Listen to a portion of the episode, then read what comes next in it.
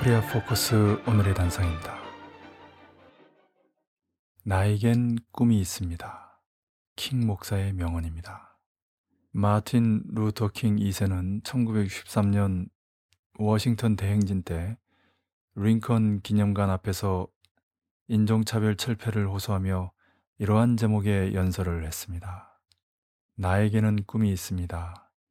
조지아주의 붉은 언덕에서 노예의 후손들과 노예 소유주의 후손들이 형제처럼 손을 맞잡고 나란히 앉게 되는 꿈입니다. 나에게는 꿈이 있습니다.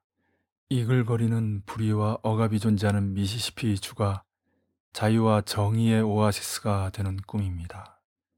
나에게는 꿈이 있습니다. 내 아이들의 피부색을 기준으로 사람을 평가하지 않고 인격을 기준으로 사람을 평가하는 나라에서 살게 되는 꿈입니다. 킹의 꿈은 전 근대적인 인종차별이 엄존하는 현실을 바꾸는 것입니다. 계급적 차별이나 그 이상의 인간 해방까지는 차마 꿈도 꾸지 못했습니다. 인종차별 철폐운동만이 아니라 시민권익운동이나 노동운동 연대도 벌렸고 베트남 전 반대운동에도 앞장섰지만 그의 꿈은 일단 미국 내 인종차별 해소였습니다. 이 운동으로 그는 1964년 마침내 노벨 평화상을 받았습니다. 그러나 이런 그의 꿈을 용납할 수 없는 에드거 후버 FBI 국장을 비롯한 인종차별주의자들과 구구 파시스트들에 의해 온갖 음해 공작을 당하고 심지어 1968년 4월 4일 멤피스의 한 호텔에서 제임스 얼 레이가 쏜 흉탄에 머리를 맞고 세상을 떠납니다. 미국은 1986년부터 그의 생일에 가까운 1월 세 번째 주 월요일을 마틴 루터 킹의 날로 정해 추모해 왔으며 연방의회는 이날을 1994년부터 국경일로 지정했습니다. 지난 1월 15일은 킹 목사가 태어난 지 85돌로서 킹 목사가 남긴 평화와 비폭력의 정신을 기리는 추모 행사들이 열렸습니다. 이날 킹 목사의 딸인 버니스 킹 마틴 루터 킹 주니어 재단 대표는 연설에서 월요일을 총기 사고 없는 날로 만들어야 한다라고 주장했습니다.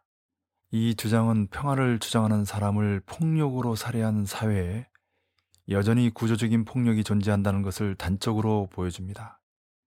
흑인을 비롯한 이주민들에 대한 사회적 차별이 존재하고 노동자와 자본가, 노동자 민중과 독점 자본가 간의 모순 속에서 계급적 차별이 존재하며 그 차별은 완화되는 것이 아니라 갈수록 첨예화되고 있습니다.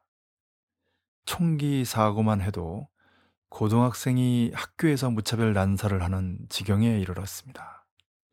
총기 사고만 해도 초등학생이 학교에서 무차별 난사를 하는 지경에 이르른 것이 바로 미국의 현실입니다. 이날 오바마 대통령은 부인 미셸과 함께 노숙자들에게 음식을 제공하는 자원봉사 활동을 했습니다.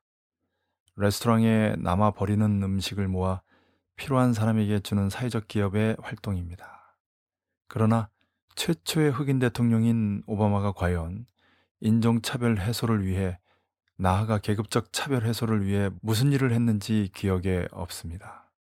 오히려 오바마는 부시보다 많은 전쟁을 일으키고 있으며 부시만큼도 북미 관계를 개선하지 못하고 있습니다.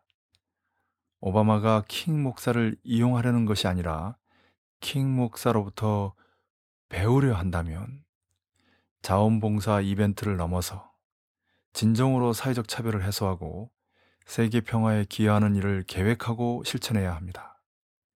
사회적 차별 해소와 세계 평화 실현이야말로 킹 목사를 비롯한 인류의 가장 오래되고 가장 절실한 꿈이 아닙니까? 오늘의 단상이었습니다.